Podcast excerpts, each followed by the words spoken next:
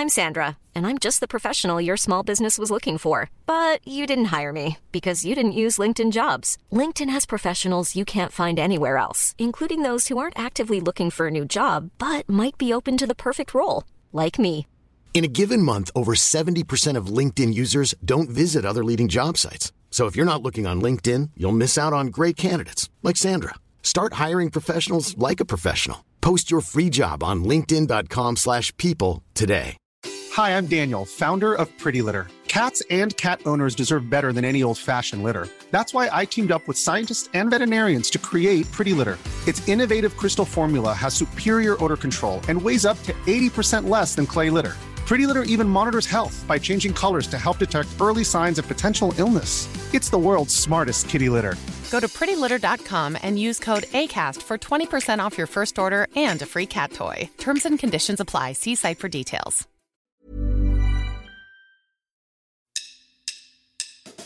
Welcome to Bubble Trouble, conversations between the economist and author Will Page and myself, independent analyst Richard Kramer, where we lay out some inconvenient truths about how financial markets really work.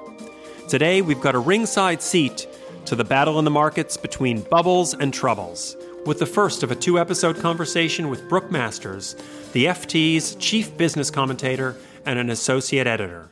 More in a moment. Welcome to Bubble Trouble. Brooke, can you introduce your work at the FT and how many bubbles you've seen over your long career there? I've been at the FT for 15 years and before that I was at the Washington Post and I covered the troubles of the dot com bubble. I covered the housing market bubble before 2007. I covered CDOs and CDO squareds and the bubble in crazy financial products before the financial crisis. And now it seems like we're covering another one. It's very exciting. And you must feel that sense of deja vu all over again, as Yogi Berra would say, having seen up close and, and personal in Washington the AOL.com bubble when Ted Leonsis made an absolute bundle selling something at the very top of the first dot com bubble. Oh, for sure. This definitely feels the same. I have to say, one of the things that made my skin crawl was when my college age kid texted me in the middle of lockdown. So, mom, I'm interested in this GameStop thing. Should I buy derivatives? And I was like, derivatives, terrible idea. GameStop, crazy. But you know, he bought some, he made some money. And I kept saying, sell, sell, sell. And he did. And now he's got cash. Well, it's an honour to have you on the podcast, Brooke. I have to say, I have unsubscribed from various newspapers in the past few months, but I've stuck with the Financial Times. And one of the reasons I do is your journalism, be it covering corrupt companies or the value of private school education. It's clear to me the work you put in to produce those words that pop out. So it's a real honour to have you on. And what I wanted to discuss in the first half is entrepreneurship. Now, I'm surrounded by Americans in this podcast, two Americans in London and one American in New Jersey. And you have some interesting presidents. One of the most interesting ones was George W. Bush Jr. And I don't know if you remember the speech he made about old Europe back in the day, where he said that France and Germany are old Europe. They don't have the drive of the Americans, they don't have the business spirit of the Americans.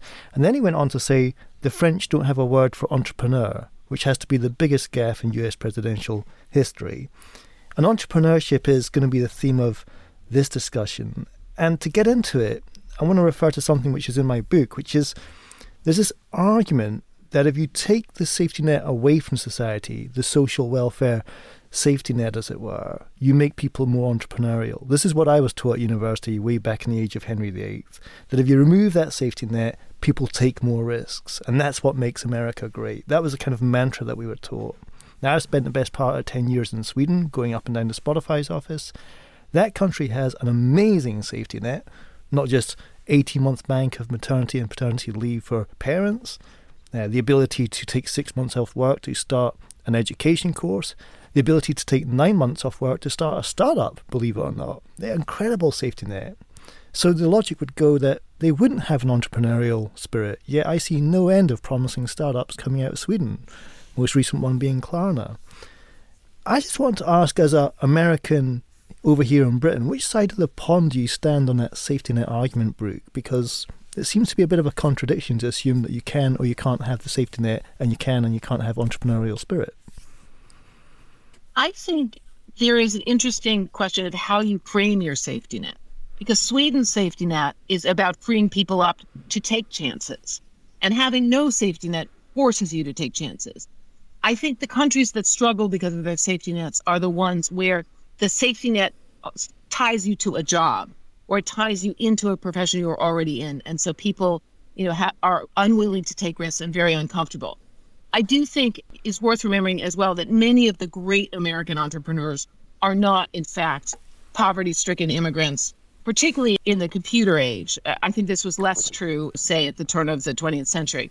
But if you think about Bill Gates, for example, you know, yes, he founded Microsoft in his garage, but his dad was a lawyer. And he, crucially, his dad said, patent the damn stuff. He, he had privilege and he had the ability to go be in a garage because he could still eat. I was very lucky and went to an Ivy League university, and many, many of co- my former classmates have gone on to found both hedge funds and ended up at, at big tech companies and helped found them and, and did really fabulous things. But many of them were privileged. They could afford to take a job that wasn't necessarily going to pay off quickly because they had family resources. Let's unpack a few things there. You give examples of where the safety net could be counterproductive, where removing it might have some sort of validity, but where you can have safety nets which produce this entrepreneurial spirit. Let's go through this in order. If I look here in London, and as Americans in London, you may have noticed the same the amount of French people living here, middle class French bankers, French lawyers. Is that a function of the safety net in France making it impossible to create new jobs? That is, it's really hard to fire, so it's really hard to hire. So if you're ambitious, you come to London. Is that a safety net gone wrong, in your opinion? I think in some cases it is. I think also, particularly in finance, there is a network effect. So if you want to be an interesting entrepreneurial banker or somebody who does financial engineering, it's much easier to come to the UK where it's already underway. And I, th- I think so that's part of why people come to the UK. If you think about, remember when Air France tried to cut some pilots' jobs and the poor human resources guy had his shirt ripped off him by the angry union people?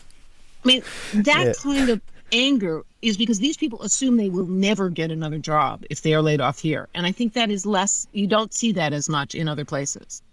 Now, I don't know the rules in France at present, but when I was studying economics, and I think this still holds, if Brooke Masters is a teacher in France and she gets fired because she's a hopeless teacher, you get paid three quarters of the salary of a teacher, and you don't have to go back into employment until someone comes along and pays you the same salary rate. And there you can see a, a rigidity, as economists call it in the labour market. That, for me, is a safety net which doesn't really serve its purpose. I would agree with that. And I do think actually it's interesting right now where we are seeing what everyone is calling the great resignation, where Americans are fleeing their jobs at incredible rates. What gets less publicity amid this is many of them are taking better jobs because they feel in a tight labor market empowered to go, oh, find a better job and and they're leaving hospitality where they have had which in the US in particular is incredibly poorly paid and entirely dependent on tips and moving into sectors where they can have a regular wage or they can at least get promised better benefits.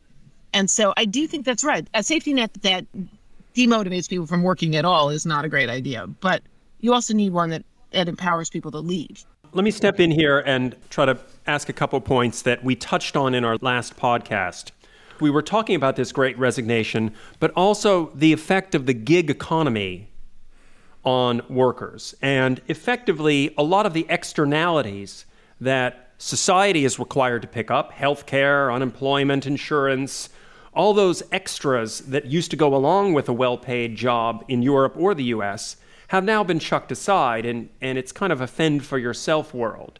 Does that effectively turn everyone into becoming an entrepreneur not out of choice but out of necessity because all the jobs there are that are on offer are gig economy jobs or the more creative way to say it these days is participating in the creator economy I would say yes. I think it also helps explain why kids my son's age are Uh, out there buying meme stocks because they figure they're never going to get a good job with good benefits. So why not take a punt? It, it explains the enthusiasm for crypto, cryptocurrencies and things like that.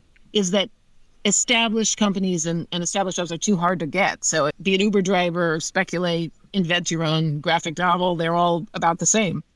Interesting. Now, when you and I might have been graduating from our respective Ivy League universities, we may have gone to the same one at the same time, we don't know, but the venerated vanquisher of capitalism was the Gordon Gekko figure. The person who sat astride a traditional organization, a bank, or, or any other sort of large company. And now we venerate those entrepreneurs, those world changing geniuses. What happens when people realize that only a tiny fraction of them get to be successful? And how much have we gone down the road of privileging those entrepreneurs and denigrating in some ways the people who work their way up ordinary jobs and work in large organizations that are doing that require large workforces to get things done? My view would be actually we're already there, that a lot of the populism that we are seeing is people saying, yes, there's a one in a million shot you found the next Google, but it ain't going to be me. I think that is a real that is a real risk of venerating people who invent companies. I think it's also we also need to remember that the companies that succeed, they are often they may be the first to market with an idea, but often they're one of several, and for various reasons they end up being the survivor. They eat the others. Mm. And so for you know all those entrepreneurs, a bunch of people have dating app ideas. Match.com seems to be making it, but mm. all, there are an awful lot of them that aren't. And I think that you know, it's great that those people invent things, but if they fail, then what happens to them? I mean, I suppose if they get bought out and they end up with some money and then they go start something else, that's good. That's a virtuous circle. If you found a company, you get bought by a bigger company, you end up with a bunch of cash, and then you go and you found another company, hire some more people, and then you're starting something that's good. But I think there are an awful lot of people who just get left by the wayside. But is this any different than, for example, the pro sports that people pay so much attention to all over the world, where the there are 400 some players in the National Basketball Association, and there are 800 some players in the Premier League, and there are tens or hundreds of thousands of of players that want those jobs, and we're venerating the few that get to the top and largely ignoring those that get left behind. Well, I think when you are not paying the college football players who, or the college basketball players who are trying to get there, and all the ones who don't make it end up with nothing, they don't get a proper mm. education and they don't get paid for their time, that's a problem.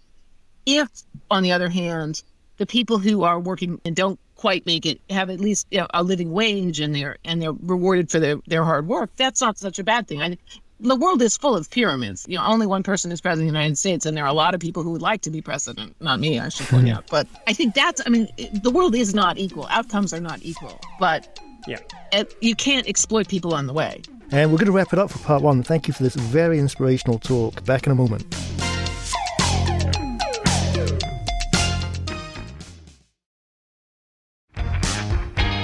So we, we were discussing Theranos, which you covered in the Financial Times recently, and the theme of fake it until you make it. Is there something to be said there about, with regards to a reality check on the American dream? It's only those who can fund the faking that go on to the making, and those are the ones who have got the deep pockets in the first place. Do you think that's where there needs to be a bit of a correction in terms of how we view entrepreneurship? I think it's dangerous to say Theranos is. She was privileged. She was funded I mean, she got to $8 billion.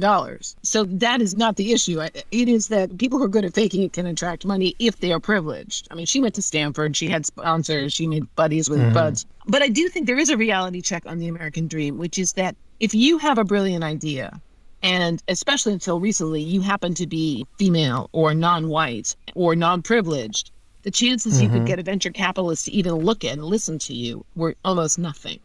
And so there are lots of very smart people with very good ideas that have never had a chance. You know, I think it's a good thing that uh, Me Too movement started some of this. Like, if you had a great idea that a 40 year old Ivy League boy didn't understand, you could never get any funding because that's who had all the money. Hmm. But do you think there's a selection bias there that says the only ideas that make it through are ones that make sense to those 40 year old MBAs? And oh, sure. a lot of the other ideas that would be relevant to other walks of life and society are just never going to get funded because the people carrying the funding don't get the problem. I completely agree with you. I think it's no coincidence that there is an explosion in what they call femtech and female oriented products right now. If you, like companies everywhere are starting to get funded for that. Uh, because there is in in the last five years, there's been this argument like, wow, venture capital is too white and too male, and we need to think about it. And so everybody's like, oh wait, we better look around And suddenly they're discovering that actually there's all these products that serve lots of needs that we never thought about. And sometimes they serve needs that I'd rather not talk about, but hey. And before we wrap up and, and I hand it over to Will, I we did talk about Theranos in our last podcast, and I want to ask you, do you think that's a positive example that someone who fakes it ought to get caught out? Or do you think that's a negative example as some people were talking about, that this is going to set back entrepreneurship because people can't take risks, or this this person who had a clever idea somehow wasn't able to see it through. How do you which side of the debate do you fall on in that one when there's so clearly as the courts have, have opined some level of malfeasance, but it might have a chilling effect on other people trying to launch crazy ideas. I don't buy that at all frankly. I mean, if you look at the kind of malfeasance she engaged Case closed.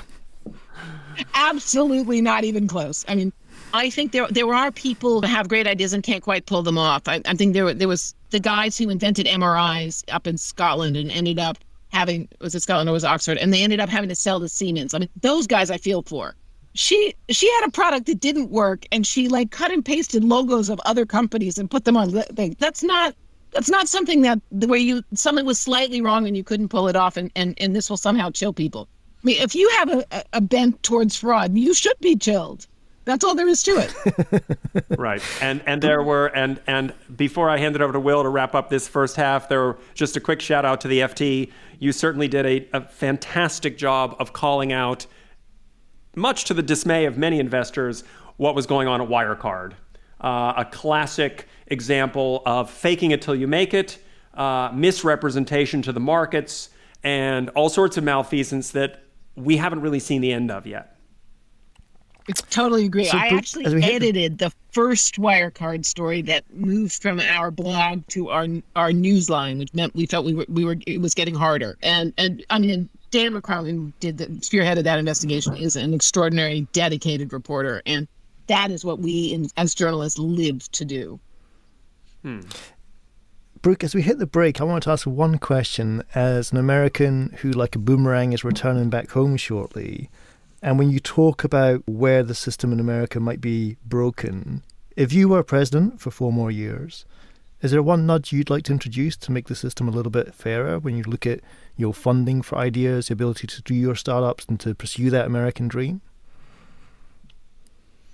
I do think that better health care for everybody would make a huge mm-hmm. difference. Mm-hmm. Obama tried to get there, and we have a bit of it, but proper universal health care where you could then have a brilliant idea and know that you are not endangering your family by leaving your job to, you know, try and work on it. I think that would make a big difference. My experience in the UK is that we've had all of our children on the National Health Service. I guess that's unthinkable in the US that you would rely on the public purse for your most basic fundamental health care and, and an event in your life which is so important to you as having your first children.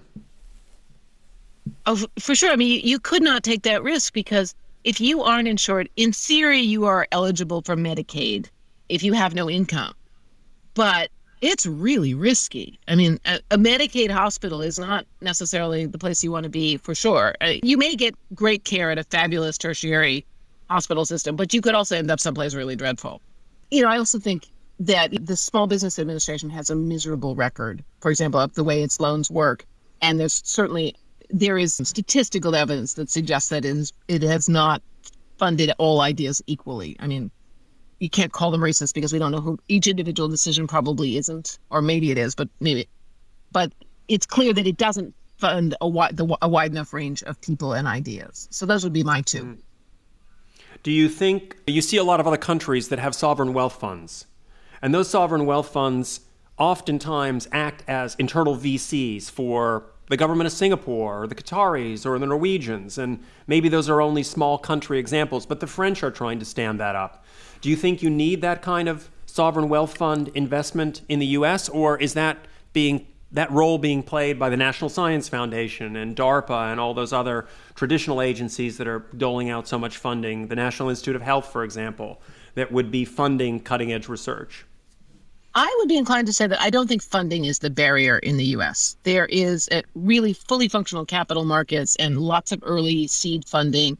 There's very good funding for basic research from the government in things like DARPA and, and NIH. I think fairer distribution of that funding is probably important but I don't think the actual volume. It's not. It's not the same issue that you have in other countries. I mean, the U.S. does have people with ideas, and it does have money to fund them. The connections between them are sometimes too attenuated, and particularly because the money tends to be concentrated in a couple of locations among a, a, specific class of but i don't I, I don't think the absolute value there are a ton of VCs out there with money that they wish they could give to someone and they just don't have the imagination to find those people you make me think that famous quote of the future's already here, it's just not evenly distributed, which makes me think do you change the future or do you change the distribution? We'll be back with more of our conversation with Brooke Masters, the Financial Times chief business commentator and associate editor.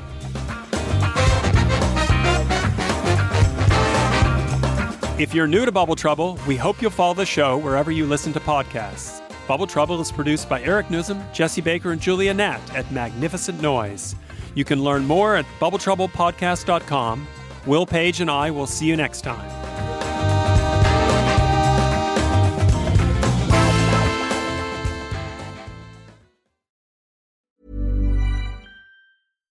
Hi, I'm Daniel, founder of Pretty Litter.